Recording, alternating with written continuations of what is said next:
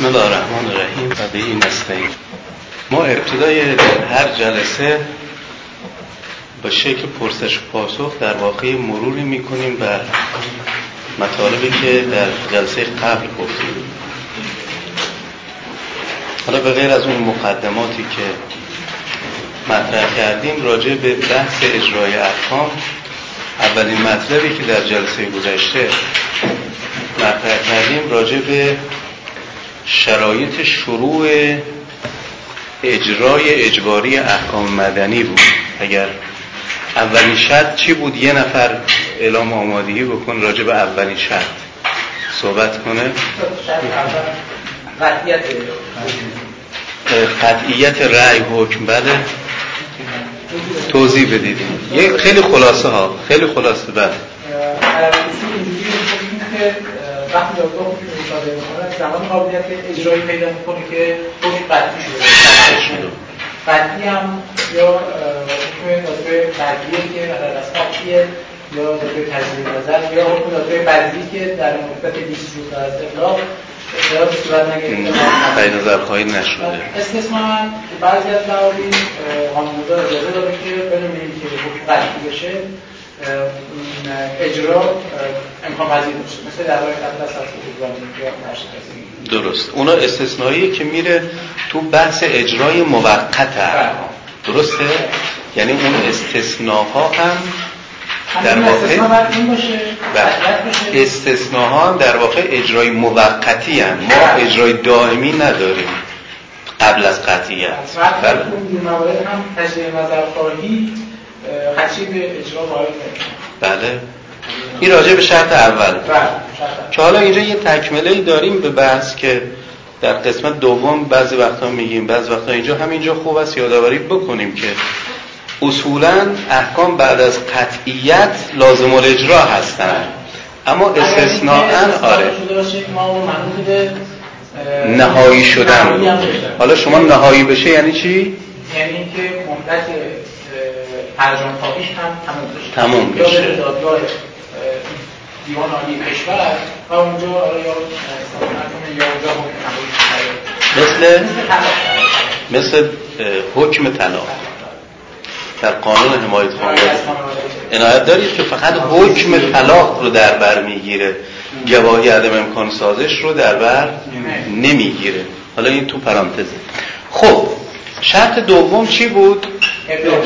ابلاغ رأی قطعی. رأی قطعی باید ابلاغ بشه که ما بتونیم در واقع وارد فاز اجرای اجباری بشیم. چرا میگیم حتما باید رأی قطعی ابلاغ بشه؟ بعضی از احکام ممکنه قابلیت اعتراض داشته باشه اجرای اختیاریه حالا اونم هست ایشون از از اون ور شروع کردن بله؟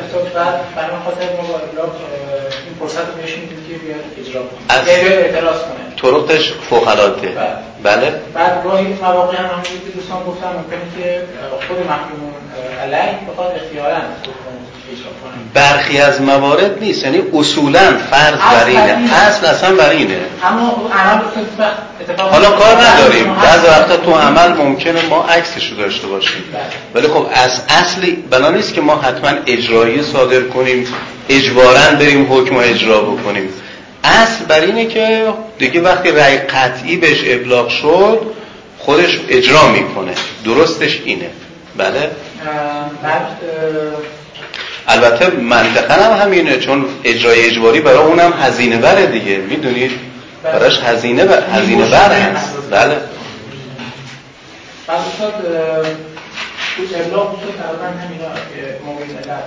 بعضی وقتا هزینه اجبار چیزو می‌پردازه. از اون بر توی دعاوی مالی پولی می‌دونید هی میره رو خسارت تأخیر تعدیش دیگه.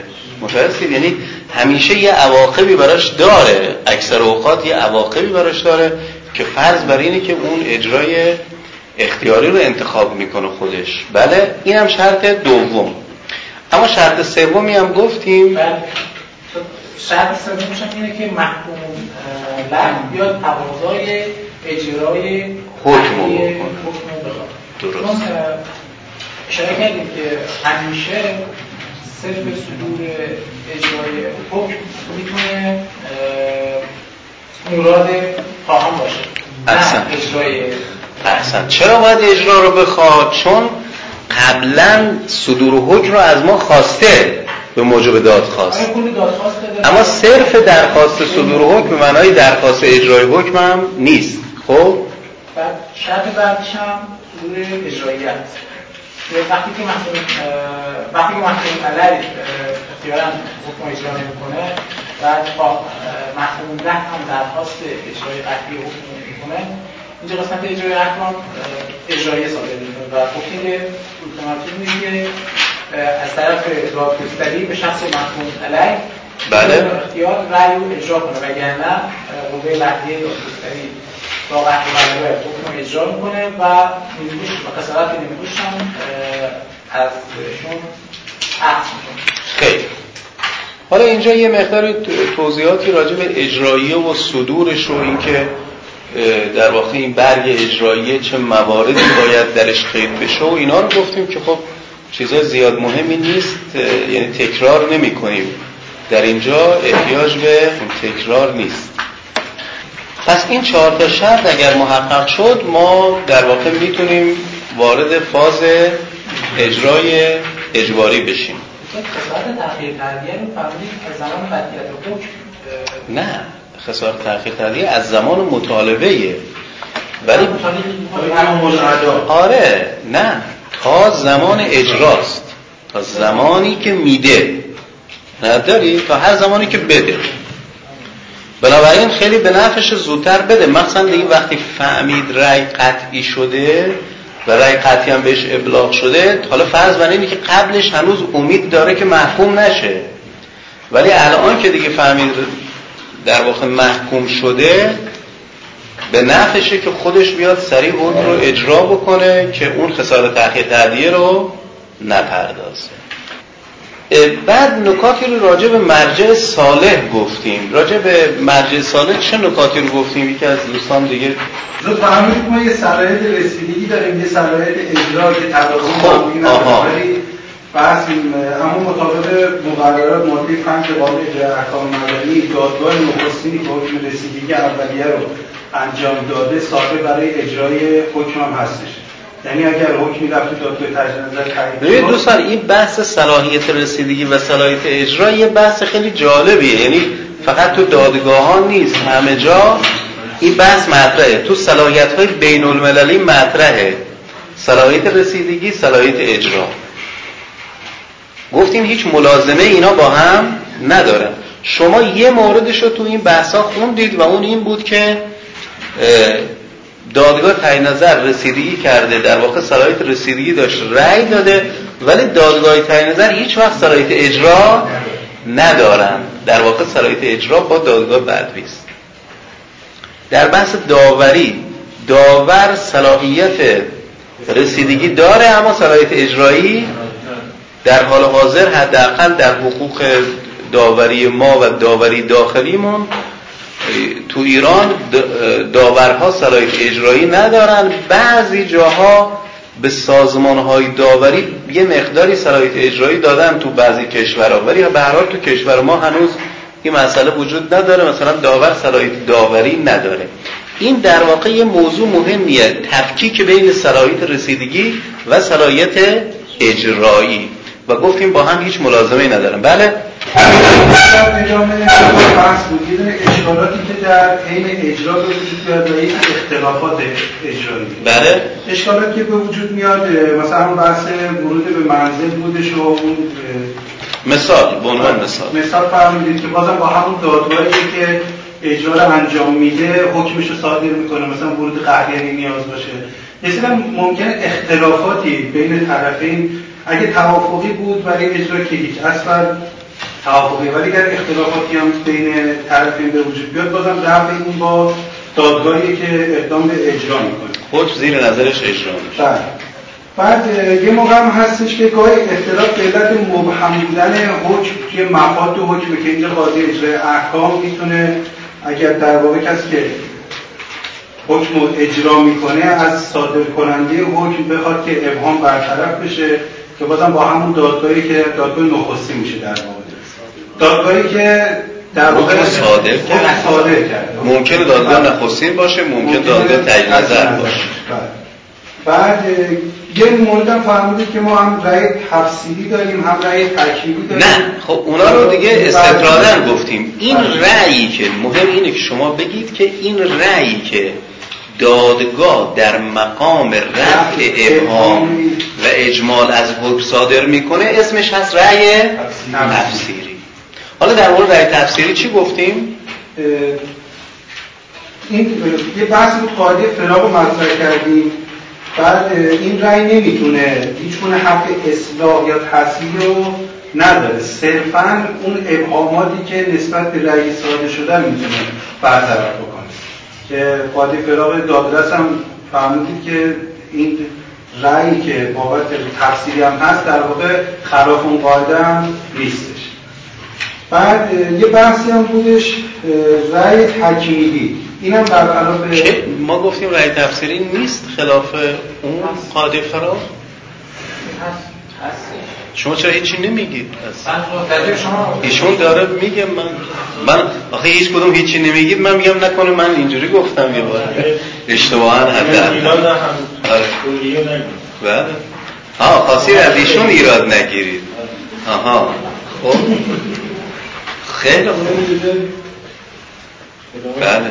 و وقت نمیگید که یه بار من حواسم نباشه مثلا اینا یه عده دوچار اشتباه بشن دیگه. یعنی این هم دوره این ایشون که حالا براش هیچ عواقبی نداره ولی یه نفر ممکنه فکر کنه جزوش اشکال داره بره برعکسش کنه.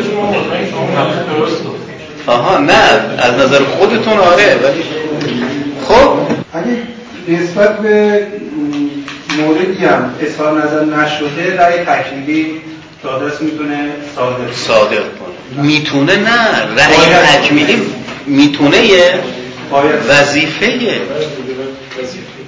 چرا وظیفه شه؟ چرا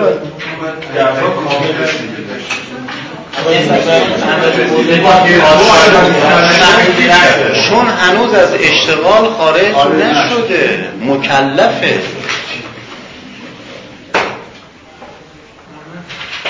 خب ما به غیر از رأی تفسیری و رأی تکمیلی گفتیم رأی تصحیحی هم داریم. رأی تصحیحی چیه؟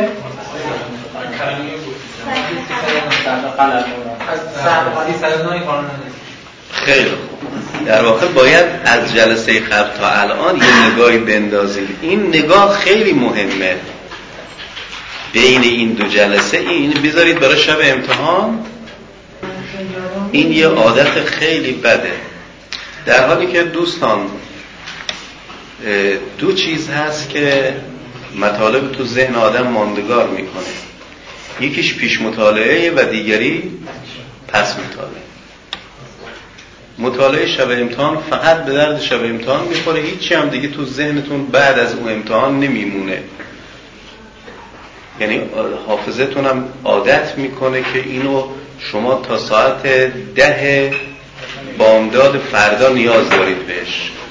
و اگر پس فردا از اون سوال کنن دیگه خاطرتون نیست احتمال داره توی امتحان هم به طور کامل نوشته باشه. حالا دیگه البته شما همتون بزرگید و من نمی‌خوام خدا نکرده نصیحتتون بکنم. خواستم تجربه خودم رو عرض کنم خدمتتون. اگر می‌خواهید البته شما نیاز دارید ها. شما دیگه مثل دانشجوها نیستید. دانشجوها چون هنوز تکلیفشون معلوم نیست. بالاخره می‌خوان پاس کنن دیگه. هدف این پاس کن. اما شما چون که دیگه این شغل رو انتخاب کردید وسط رسیدگی نمی‌تونید بگید آقا بشینید اینجا من برم مطالعه کنم بیام. یعنی باید یک اطلاعاتی یک اشراف کلی داشته باشید. بتونید گلیم خودتون از آب بکشید. البته همه ماها بعدها نیاز به مطالعه و تحقیق و مشورت و اینا داریم ها ولی یه چیزایی مثلا اینا که سر کلاس ها میگیم دیگه اینا حداقل هایی هست که همه باید روشون اشراف داشته باشه چارچوبای اصلی باید دستتون باشه. بعد از اونی که این بحث رو مطرح کردیم وارد بحث مراحل اجرایی مراحل معمول اجرای احکام مدنی. مراحل چی؟ معمول. چون یه مراحل غیر معمول هم داریم که حالا توضیح میدیم. یا بعضی از احکام ارز کنم خدمتتون که این روال به طور کامل ممکنه توشون اجرا نشه. ولی به طور معمول مثلا احکام مالی دادگاه ها این روال درشون طی میشه. اولین مرحله از مراحل معمول اجرای اجباری احکام چیه؟ یه نفر می‌تونه توضیح بده؟ نه یه نفر مشخصا ببینیم کیه. دستون بگیرید بالا. ما طرفمون رو بشناسیم. شما. بله؟ شناسایی اموال هستش.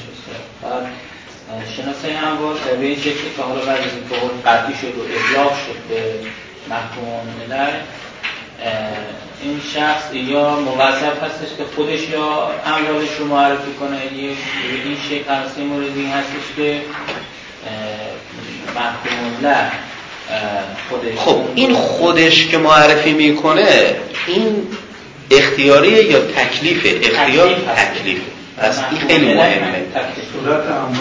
آره.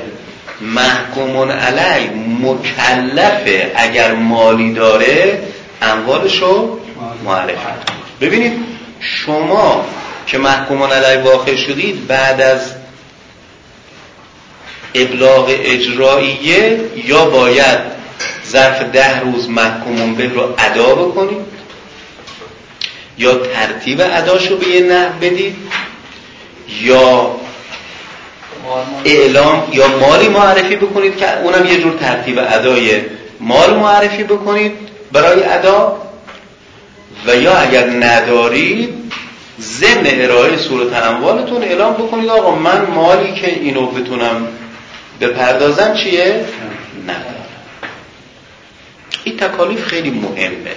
یعنی اینکه شما بدونید محکوم علی با این تکالیف مواجه هست خیلی مهم که حالا در قانون نحوه اجرای محکومت های مالی این موضوع تکمیل شده بر اساس ماده سه. به غیر از این ده روز اگر نداره به غیر از این ده روز 20 روز دیگه هم بهش اضافی مهلت دادن که میشه یک ماه.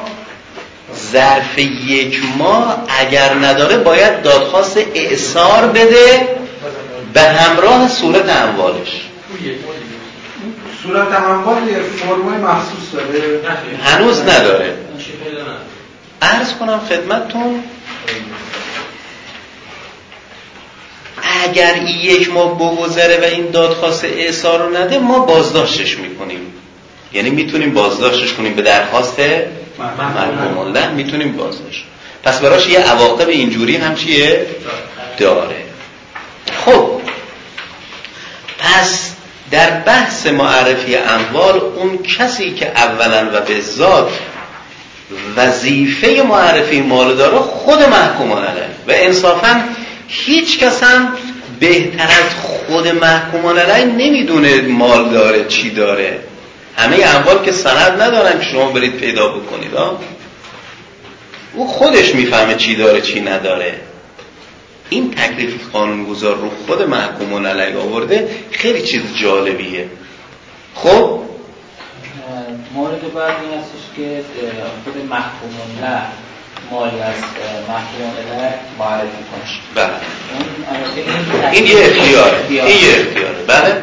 مورد بعد که هستش که اجرای احکام نسبت به اموال رو پیدا کنه و توقیف کنه. حالا طبق قانون جدید این عمل رو چی کرده؟ با توجه درخواست خود محکوم الله دونسته قانون و تا اون درخواست نکنه انجام نمیده. این هم نکته مهمیه. ماده دوی قانون نحوه اجرای محکومیت های مالی جدید داره به درخواست محکوم الله متوجه هستیم؟ ما هم اعتقادمون همینه البته نسه که شناسایی اموال محکومون علیه به وسیله اجرای احکام. چه موقع وظیفه اجرای احکام میشه؟ زمانی است که محکوم الله چیه؟ درخواست بکنه. خب بعضی ها میگن پس چی شد؟ چه فرقی با قبل کرد؟ قبل از این قانون جدید فرقش همینه. قبل از قانون قبل از قانون چون این ماده به این شکل با این سراحت وجود نداشت یه اختلاف نظر و اختلاف رویه داشت. یه عده‌ای حتی اگر محکومون علی محکومون لد درخواستم می‌کرد براش می‌گفتن وظیفه ما شناسایی چیه؟ نیست. متوجه الان دیگه قانونگذار این ابهام رو برطرف کرده. اگر محکوم درخواست کرد وظیفه شماست. اگر درخواست نکرد شما هیچ وظیفه در این مورد ندارید. مورد دوم از مراحل تکلیف اموال هستش که به محض که اجرای احکام مالی از محکوم علیه پیدا کنه باید اون توقیف کنه که برای اینکه از دسترسی خارج نشه. البته حالا قانون گذار یه سری انواعی رو کرده؟ کار استثناء کرده که به اون که ما حق اون رو نداریم. در واقع این مرحله شد مرحله دوم دیگه. درسته؟ تو مرحله دوم ما ابتداعا اومدیم راجع به اموالی که از توقیف مسونن صحبت کردیم مباحث اصلی مربوط به توقیف رو گذاشتیم بعدش. که حالا ایشون شما می‌خواید ادامه بدید؟ بدید خوبه. البته کسی یه آمادگی داره اولویت با دیگران هست. بله. مورد بعد واسطه چهار خان محکوم یک مالی. در دو مستثنیات دین صحبت کرده چون اولین مصداق مستثنیات دینه و بعد راجع به بله حالا این در مورد مستثنیات دین بند الفش رو توضیح دادیم که گفتیم در شن منزل مسکونی که عرفا در شن محکوم در حالت احسارش باشه. بله. این مسئله مقدار اختلافاتی وجود داشت مانند اینکه حالا اگر وامی وام گرفته باشه. وام بود بود که قانونگذار نسبت به اون صحبتی نکرده. پس اگر بخوام تفسیر مزیم کنیم شما نباید پس اول اول اینو به طور کلی بگید که ما مستثنیات زین و دین رو باید تفسیر مزیق بکنیم. و این توضیح رو هم بدید راجع به مستثنیات. دین ما مستثنیات دین داریم نه مستثنیات این چون اینم زیاد بحثش مطرح میشه. ها متوجه هستید؟ اینو باید دقت بکنیم. ما مستثنیات عین نداریم. مستثنیات دین داریم. شما منزل مسکونی جز مستثنیات دینه ولی اگر شما منزل مسکونیتون رو بفروشید و خریدار داره دعوای الزام به تحویل رو علیه شما که فروشنده هستید بدید اینجا شما نمی‌تونید به مستثنیات دین استناد بکنید. اینجا بحث دینی مطرح نیست. بله حکم به تحویل منزل مسکونی صادر می شود بله؟ مورد بعد در تفسیر دو توضیح دادید که گفتیم فرمودیم که چنانچه مستثنیات دین تبدیل به عوض دیگری شود. در این حالت چون قانون گذار در این حالت گفته که به صورت اجبار چنانچه به صورت اجبار اون شخص تبدیل کنه و خستم این داشته باشه که دوباره برگردونه به همون یک منزل مسکونی اونجا در اون حالت ما می‌تونیم با توجه به قانون اون رو در جز مستثنیات قرار بده و در غیر این صورت با توجه به متن نمی‌تونیم. و اون بحث هم اخلاقی و بله.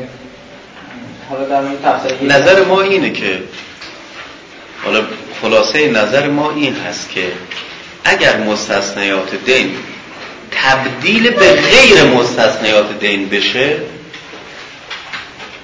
این دیگه قابل توقیف خواهد بود. اختیارا اگر تبدیل به غیر مستثنیات دین بشه مثلا تبدیل به پول بشه اون پول قابل توقیف خواهد بود. مورد بعد در مورد بند زه صحبت شد که اون ای که در عقد اجاره اونجا پرداخت میشه رو قانونگذار صراحتا گفته که با توجه اینکه پرداخت اجاره بها موجب افت حرج نگردد و بیشتر از شمش نباشه می‌تونیم بله. اونم جز مستثنیات و حق توقیف اون رو نداریم. درسته خیلی خب یه سری موارد رو اینجا ما در عمل با اشکالاتی مواجه بودیم که من در واقع نظرات رو خدمتتون عرض کردم.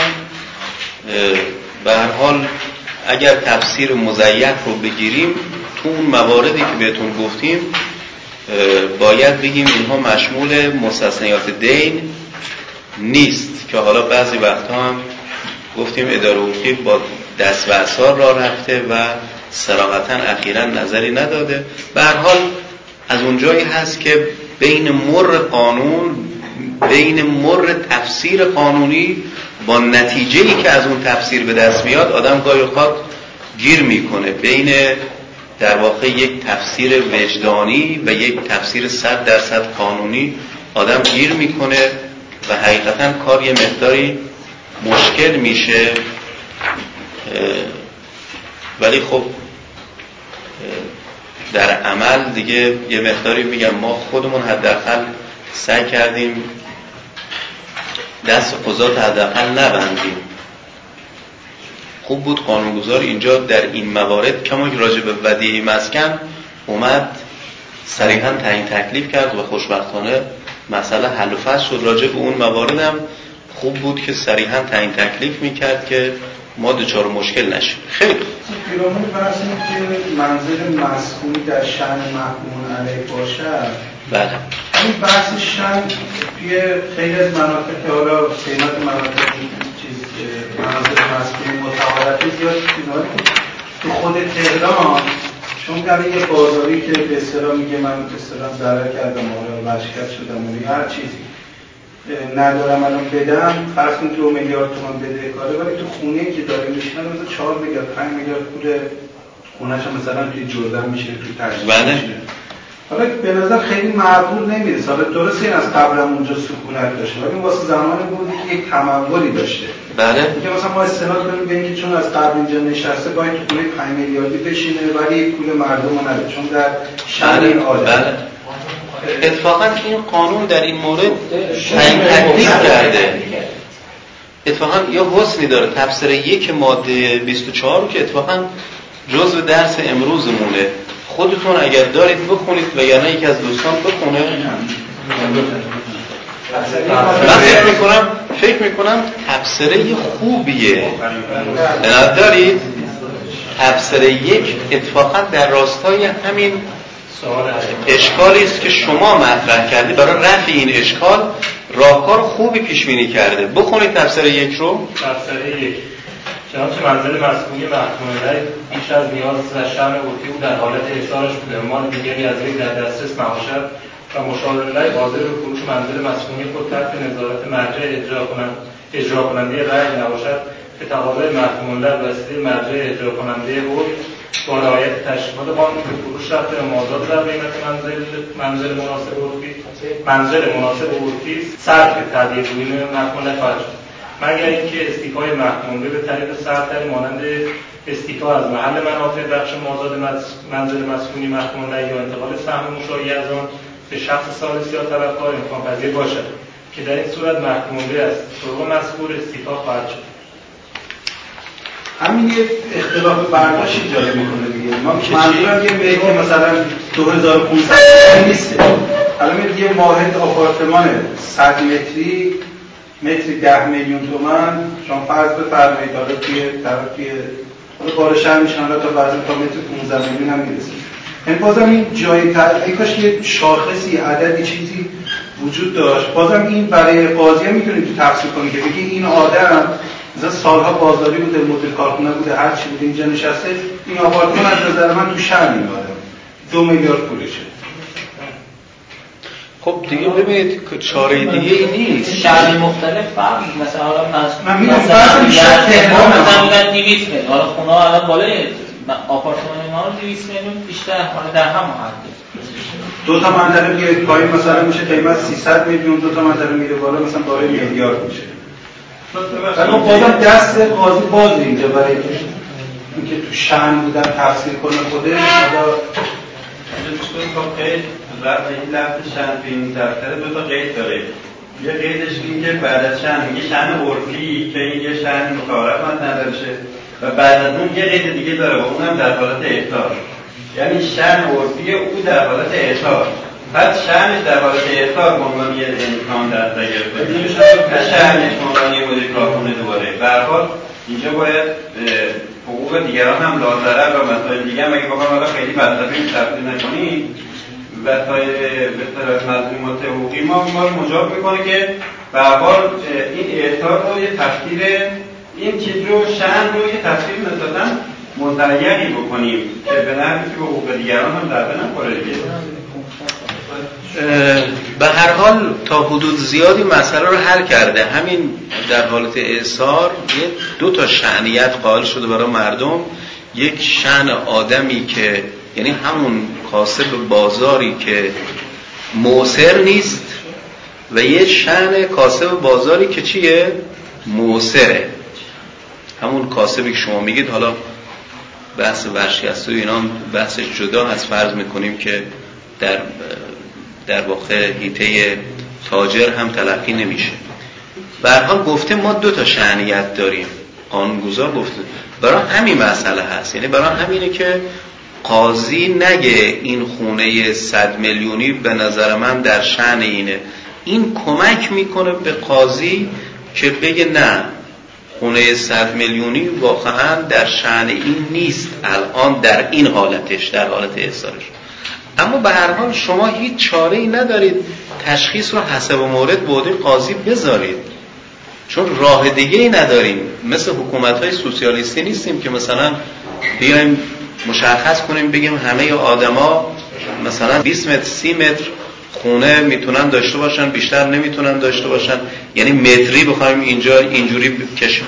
اینجا دیگه به هر حال باید حتما شعنیت لحاظ بشه. البته مشابه این ماده در ماده 525 قانون سیم مدنی هنوزم هست که این راجع منحصرش کرده راجع به منزل و در مورد منزل مسکونی یه سری قید و بند و شرط شروط و راهکار و اینها اضافه کرده که اتفاقا چون دیده ما بیشتر مشکل تو همین بحث منزل مسکونی داریم. بیشتر هم مشکلات تو بحث منزل مسکونی خب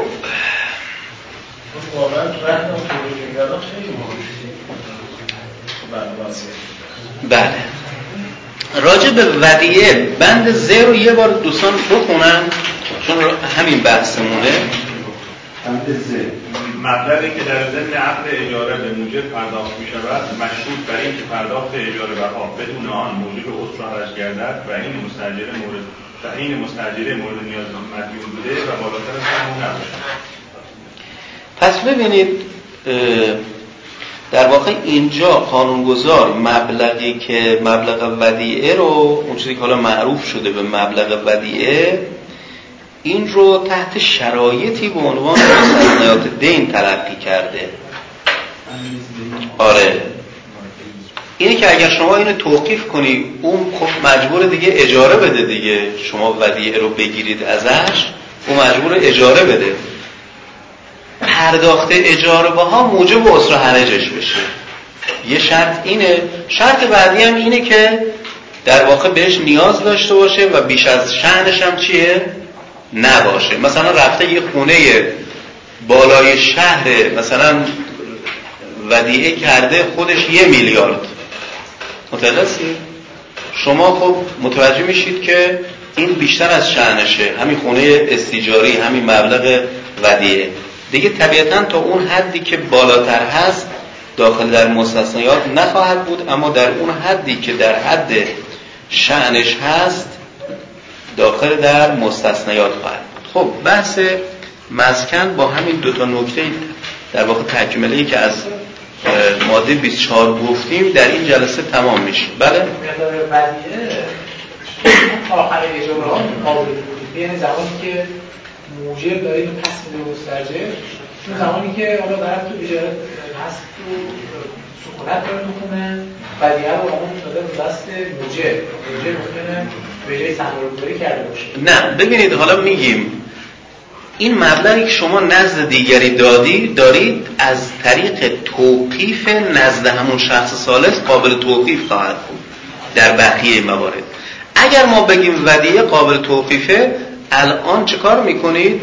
نزد اون چیه؟ توقیفش می‌کنید. نزد همون سالس همین الان دستور توقیفش رو می‌دید اشکالی نداره. از نظر توقیف مشکلی نداره. دومین مستثنیات چی بود؟ بخونید بند به اساسیه منزل در واقع.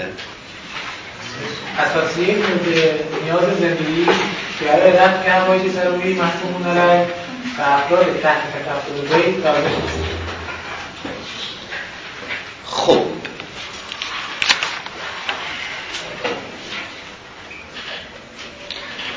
در واقع اساسیه ای که برای خود محکوم علیه و افراد تحت تکفلش ضروریه جز مستثنیات دین هستن. خب تا اینجا مسئله نداریم خیلی هم روشنه. اما یه سری موارد هست که متاسفانه سوال میشه و ما پاسخی نداریم یا بعضا بعضیش حالا پاسخ داریم راجع به در واقع ارزان قیمت یا گران قیمت بودن این اساسیه چون بعضی از اساسیه منزل هستن جزو اساسیه گران قیمت هم.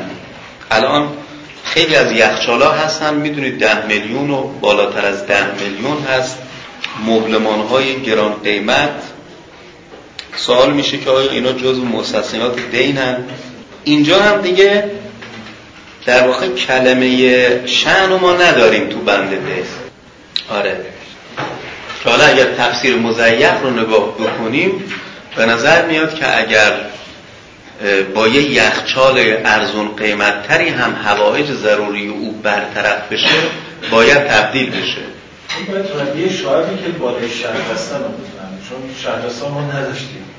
چی نداشتید؟ اینکه وسیله مثلا یخچال گرو قیمته حالا این مستثنیات هست خب حالا به هر حال براتون ممکنه روی تهران چرا؟ اگه دو تا یخچال بود معمولا یکیشو نه اون دوتا که یکیش که اصلا دیگه مورد نیازش نیست. از اون جهت اصلا دیگه هیچ مشکلی ما نداریم. ولی به هر حال هر آدم یه یخچالی که می‌خواد دیگه درسته؟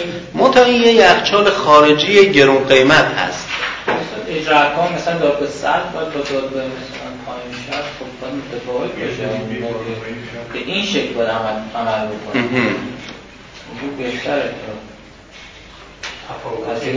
مجتمع داره.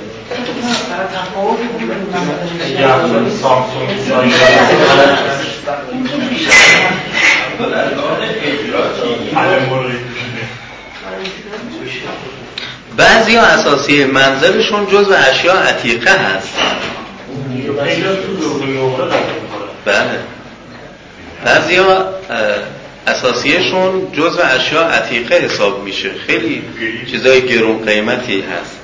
بالاخره به نظر میاد که در حدی که مورد نیازشونه باید حفظ بشه. اگر واقعا بشه نیازشون رو اصل باید در نظر بگیریم. نه اصل چی؟ وجوب ادای دین. باید اصل رو در نظر بگیریم و تا اونجایی که میشه دین رو از محل اینها ما استیفا بکنیم. بند بند جی بله. اما الان ببخشید ایشون گفت خودش خریده باشه. یه نکته اینجا هست و اونی که اساسیه خیلیش جهیزیه هست اصلا. بنابراین در قبال دین مثلا شوهر نمیشه اساسیه رو که جهیزیه خانم هست چیه؟ توقیف کرد. یا به فروش رسوند. حالا اثباتش با خانم البته در مورد اثباتش انشالله همین امروز اگر برسیم توضیح میدیم. فقط اجمالا اینجا اینو داشته باشید. راجع به بحث اثباتیش ما بحث اماره تصرف و این حرفا رو داریم که بند جیم بخونید. بند جیم. آزوغه موجود به قدر احتیاج منکومان علیه و افراد تحت تکفل دی برای مدتی که عرفن آزوده ذخیره می شود. خب.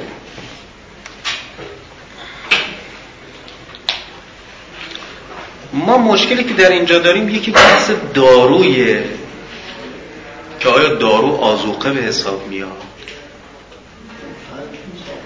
دارو یه جوری باید بگه قرار اون شخص مریضه. آها. و میشه مثلا نقدش کرد به هر حال دارو رو باید جزو آزوقه حساب کرد یا نه ظاهر ظاهر ماده بستگی داره. اگه واقعا یه دوری باشه که مثلا از خارج از کشور وارد شده یک بار نه از نظر از نظر معنا بگید. اینجا گفته آزوقه آیا دارو رو نه شیرخوش قطعا آزوقه بچه دارو نیست. اصلا شیرخوش دارو نیست که. شما میرید چون میرید از دارو خونه می‌خرید فکر می‌کنید دارو. شیرخوش که اصلا دارو نیست. اگر دارو بود که نمی‌رفتی بخری همینجوری هر شیر خشکی می‌خواد. باید پزشک تجویز می‌کرد. دارو اون چیزی است که خاصیت درمانی داره. برای شفای بیمار و معمولا پزشک تجویزش می‌کنه. این میشه دارو. دارو جزو آزوقه هست نباید متاسفانه نیورده. یعنی باید قانونگذار اینو می آورد باید تصریح می‌کرد. خب این مشکلات عملی که ما باش مواجه هستیم دادگستری ها باش مواجهن اینها دیده نمیشه. یکی از اون چیزایی که باز باش مواجهیم پول داروست. یعنی حالا کمتر اتفاق میفته خود دارو رو کسی بره توقیف بکنه. و همین علت خیلی هم مسئله حادی نیست. اما یه نفر بیماره این حالا از سوال از اداره حقوقی شده بود اصلا. این سوال شده از ما. ببینید طرف تصادف کرده یه مقدار دیگه بهش تعلق گرفته. چون تصادف کرده مجروح شده کلا در داغون شده. یه مقدار دیگه بهش تعلق گرفته. حالا از طریق بیمه یا اون طرف مقابل هرچی. حالا طلبکار اومده می‌خواد این مبلغ رو توقیف بکنه در حالی که اونجا آورده برای دادگاه مهرس شده هزینه درمان این بیشتر از این دیه هست که بهش تعلق گرفته. چند تا عمل جراحی داره اینا فلان و اینا. نامهای پزشکانی همه اینا رو نشون میده. اصلا دیه رو که ما پرداخت می‌کنیم یکی از در واقع خاصیتاش اینه که طرف بتونه مثلا با این خودش رو درمان بکنه و مشکلاتی که براش به وجود اومده به هر حال رفت بکنه با این. سوال شده که آیا این رو میشه توقیف کرد یا نه؟ ما میگیم آزوقه رو توقیف نکنیم. اون بیچاره رو پذیری درمانشه. آره. اینجا آره. بقای آره. شخص مهمه مثلا یه داروی مثل فاکتور 8 نمونه خارج 8 تومن تا 10 تومن نمونه ایرانیش زیر یک تومن بله. حالا اگه نمونه خارجی به فرض مثال را فرض. میشه نمونه خارجی رو توقف کرد؟ ببینید. نمونه داخلی میشه؟ اصلا ما اصلا تو اصل اون مشکل داریم. بعدش هم حالا برفرض که مثلا بگیم نمیشه توقیفش کرد بحث اینه که بحث نمونه داخلی یا خارجی نیست. اگر دکتر تجویز کرده باشه شما همون نمونه خارجی تو رو شفا میده. این نمونه داخلیش بالاخره شرکت های داروسازی همه که یه اندازه اعتبار ندارن ممکنه از نظر پزشک اون شرکت داروسازی که نمونه داخلی رو تولید می‌کنه اون داروش مورد تاییدش نباشه. متوجه هستی؟ لذا اون ملاک نیست در واقع. باید ببینیم که اونجا کارشناس چی کارشناس که پزشک هست در واقع نظرش چیه؟ به هر حال ما مشکل داریم در مورد پول دارو هزینه درمان در واقع به طور کلی مسئله داریم. استاد نظر چی؟ نظر بله قبل از این قانون بود و با کلی سختی اداره حقوقی نظر داد که نه این قابل توقیف نیست. هستی؟ ولی هر حال دیگه در واقع از اون نظرات وجدانی ها صد درصد قانونی خیلی از قضات بر اساس وجدانشون. اخیرا دیوان عالی کشور چند تا رأی وحدت رویه صادر کرده همه برخلاف قانون. همه برخلاف قانون. چون قانون خلاف وجدانه اینا بر اساس وجدانشون رأی میدن. حالا اداره حقوقی یه نظر مشورتی میده مثلا. ولی خب اون رأی وحدت روی دیوان که دیگه لازم و اتباع هم هست. دقیقا برخلاف نص قانون دارن رأی صادر رفتیم حقوق کاملا بر اساس انصاف دارن آره دقیقا همینجوره. بعضا راجع به همین بحث بحث آزوق مطرح شد. سوال کردن آیا یارانه قابل توقیفه؟ انجام میدن.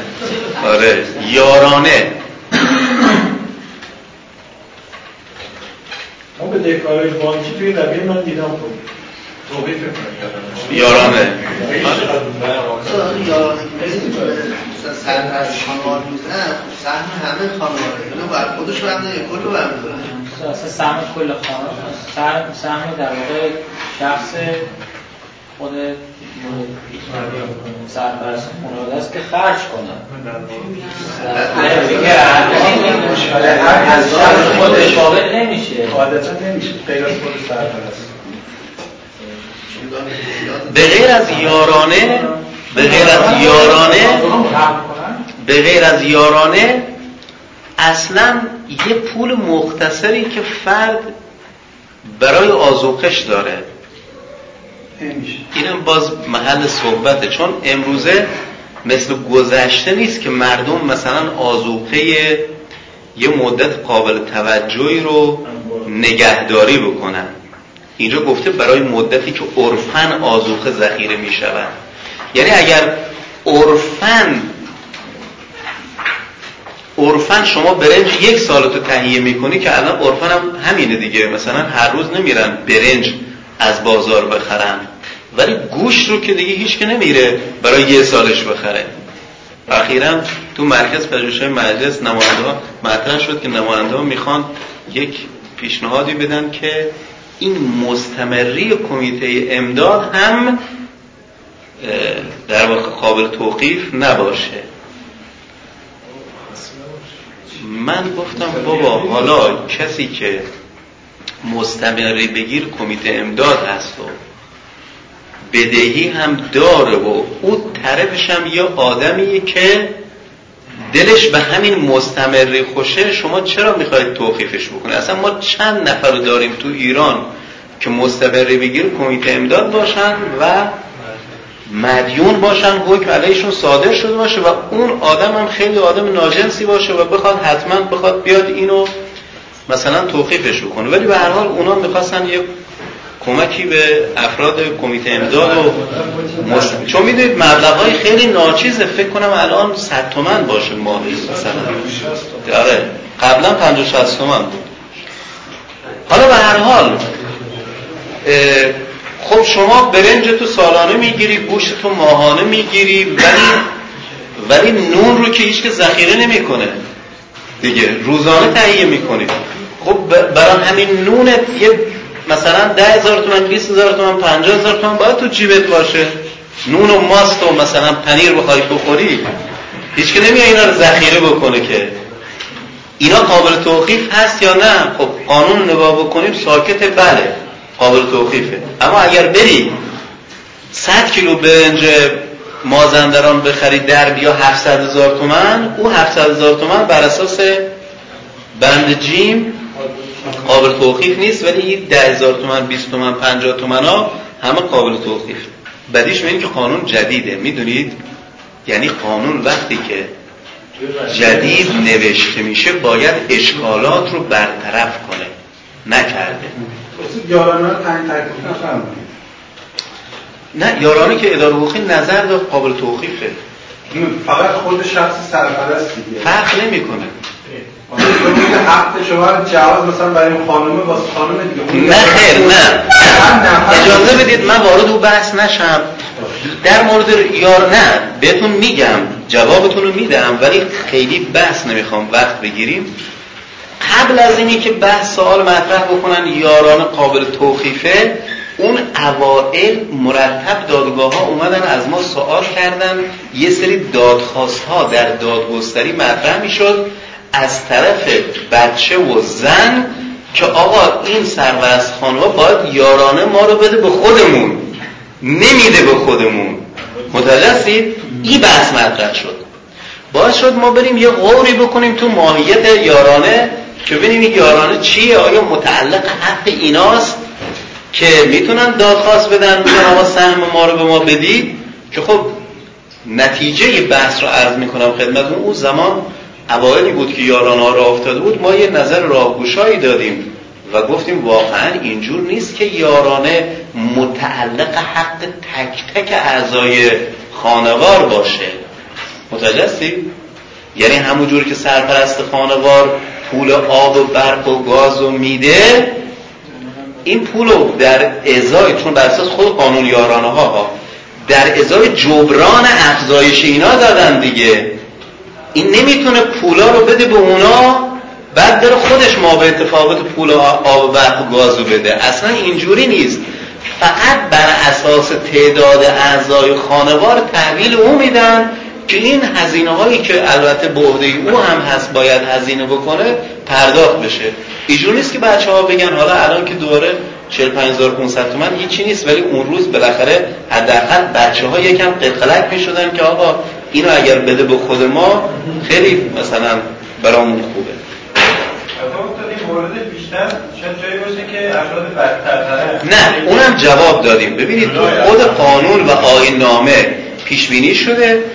کسانی که مثلا معتادن بد سرپرستن می‌تونن افراد برن درخواست بکنن یارانشون رو مستقل کنن. متوجه هستید جداگانه بگیرن. ما تو نظریه یه نظریه مفصلی خود من او زمان تنظیم کردم. همه آین نامه ها قانون تمام اینا رو ما غور کردیم بررسی کردیم و الان کاملا دست بازه خیلی از معتادا مثلا ما با معتادا مشکل داشتیم. چون می‌دونید اوائلی که این یارانه ها را افتاد بیشترین کسانی که خوشحال شدن معتادا بودن. چون اینها دیگه تأمین شدن. پولم میومد تو حساب خودشون. تمام اینو خرج موادشون می‌کردن به خانواده هم هیچی نمی‌دادن. این بود که تو خود هم از قانون میشه استفاده کرد هم توی آین نامه به سراحت اومده. که اینجور موارد رو افراد تحت تکفل میان اعلام می‌کنن اصلا بدون دادخواست و بدون همه چیز از طریق سازمان هدفمند یارانه ها یارانه اینها چی میشه؟ مستقل میشه جدا میشه دیگه اصلا به اون پرداخت نمی‌کنن. خب بند بعدی بند دال.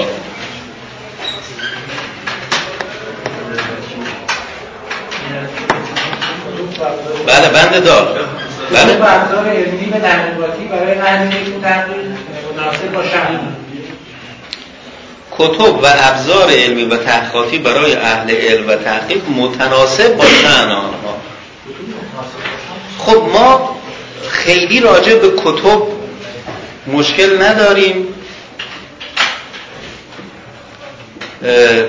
ولی راجع به ابزار علمی و تحقیقاتی خب مشکل داریم. بعضی از ابزارهای علمی و تحقیقاتی خیلی گرون قیمت هستند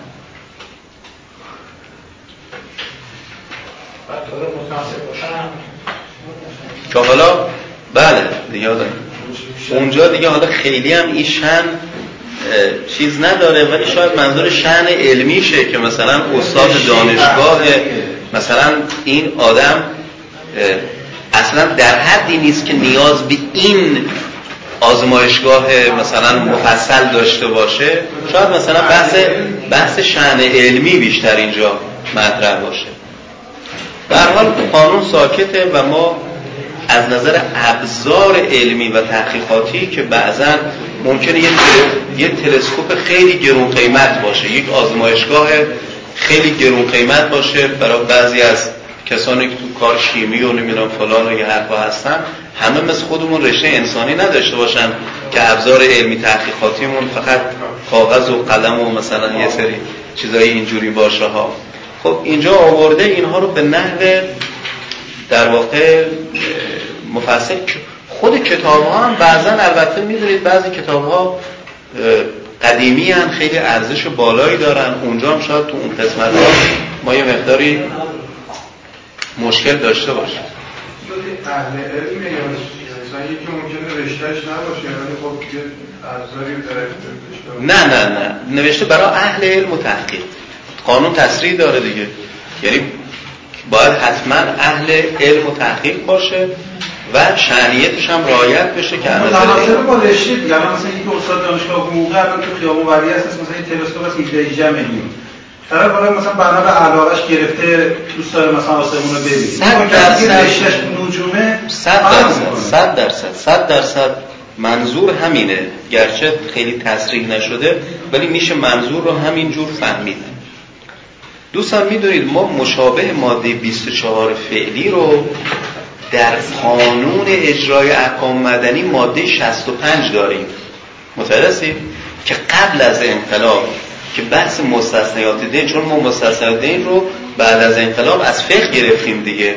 قبل از انقلاب که به این شکل نبود ما مستثنیات رو در حد ماده 65 باید رعایت می‌کردیم.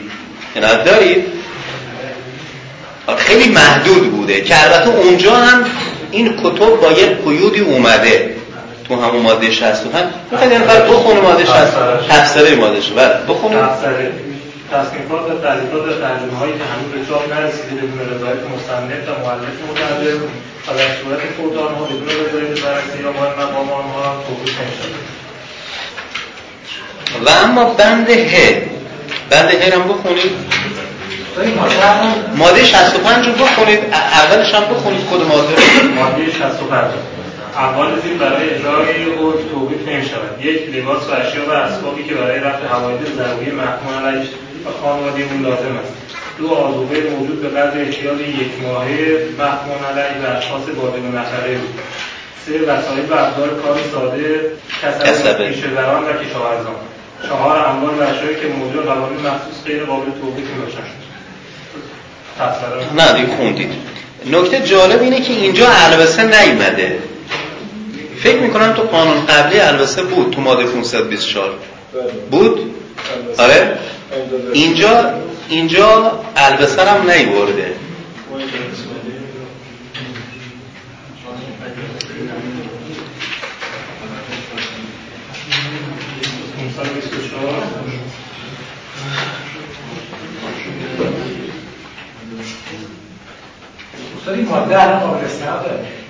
خب اونجایی که مغایر مستثنیات دین هست قابل استناد نیست که عمدش هست. یعنی مغایر هست.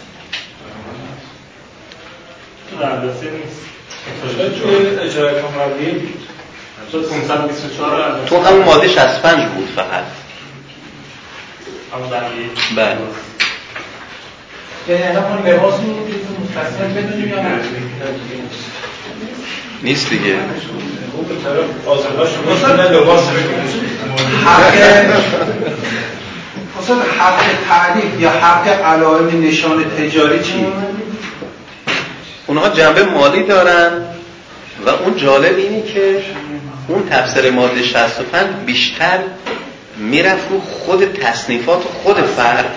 عنایت دارید تعلیفات خود فرد.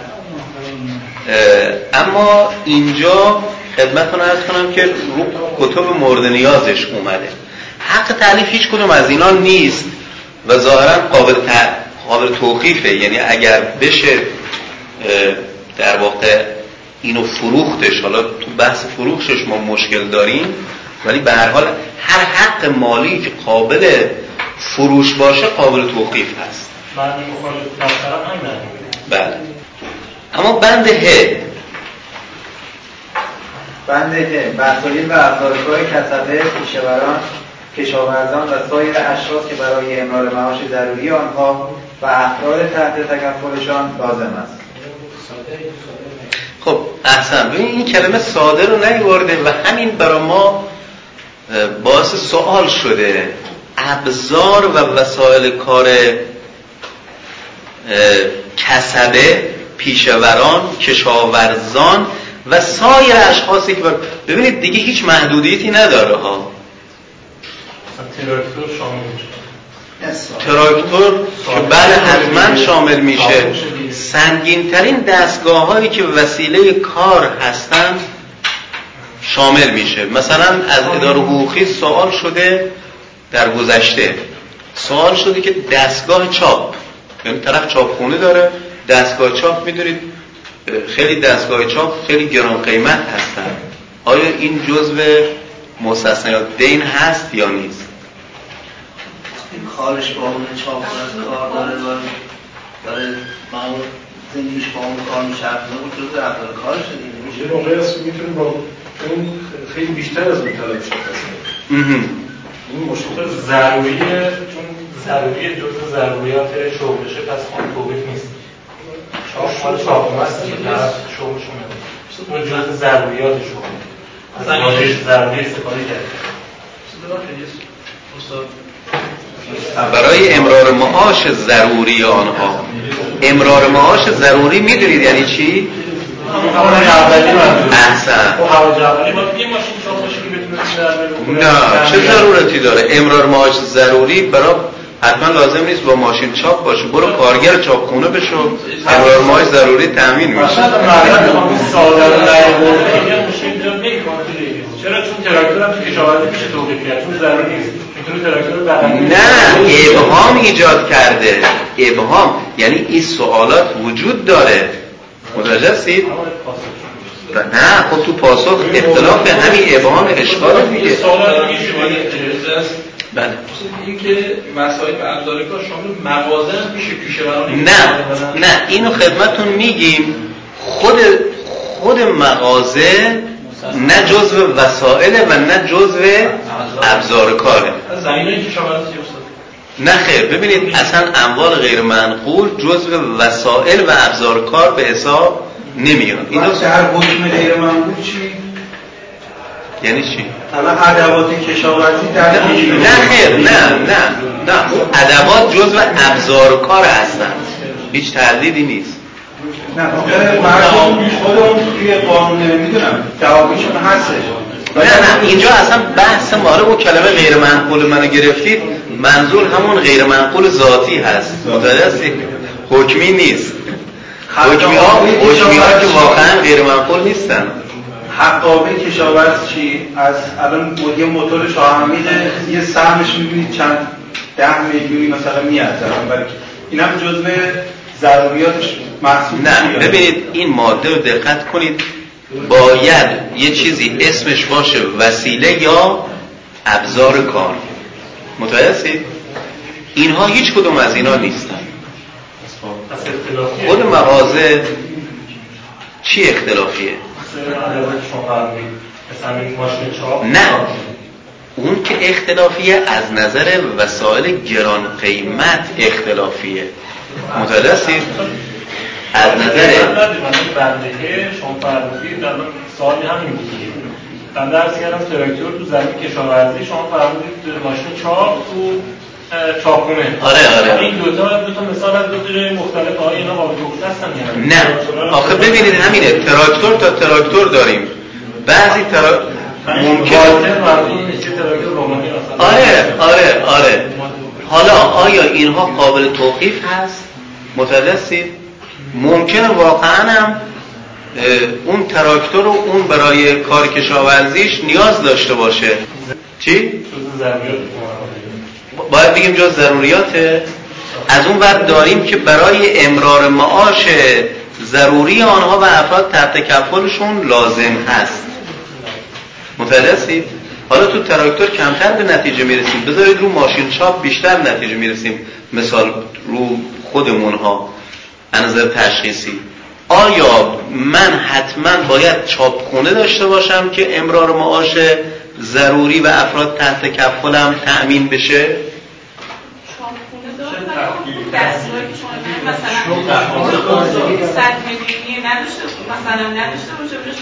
خب همین این دستگاه رو اینکه بگیم شغل شما رها این کار است. دیگه میشه شما چاپخونه دار نباش چاپخونه دار باش.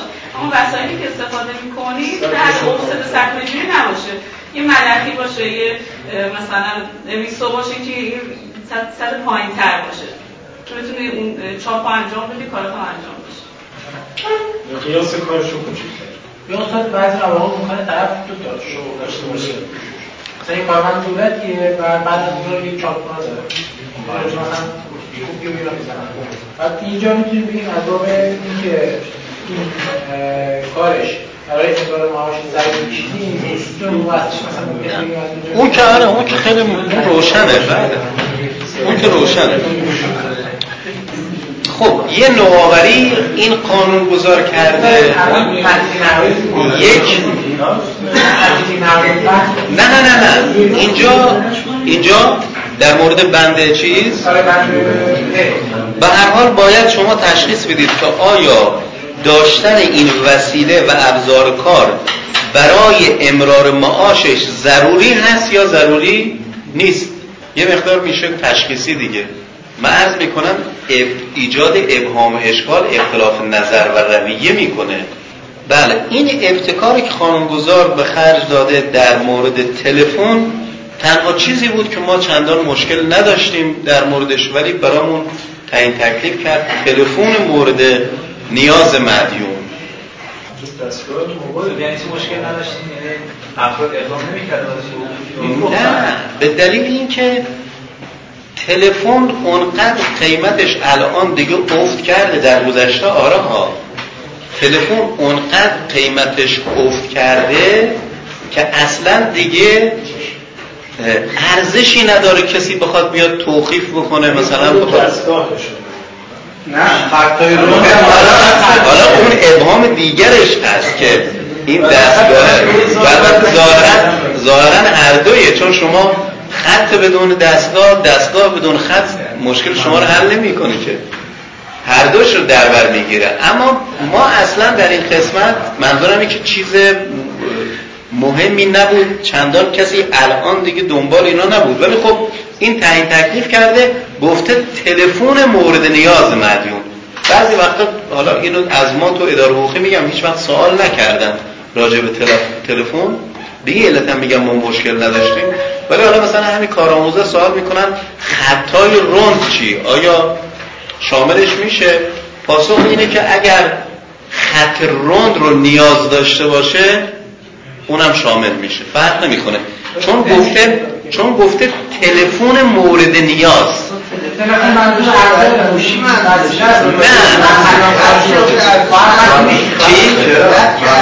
نه اتفاقا یه سری خطوط هنوز ارزش دارن و اونم خطوط رنده. متوجه آره. مورد نیاز من خب خط معمولی هم مورد نیاز صد درصد. میگم مثلا روزگار میشه اینجوری نه مسئله اینه که الان مثلا این ماده اگر بخواد جایی به در بخوره تو همون خطوط رند به در می‌خوره. وگرنه تو خطوط غیر رند اونقدر ناچیزه کسی اصلا ارزش داره شما یه محکوم الله باشید.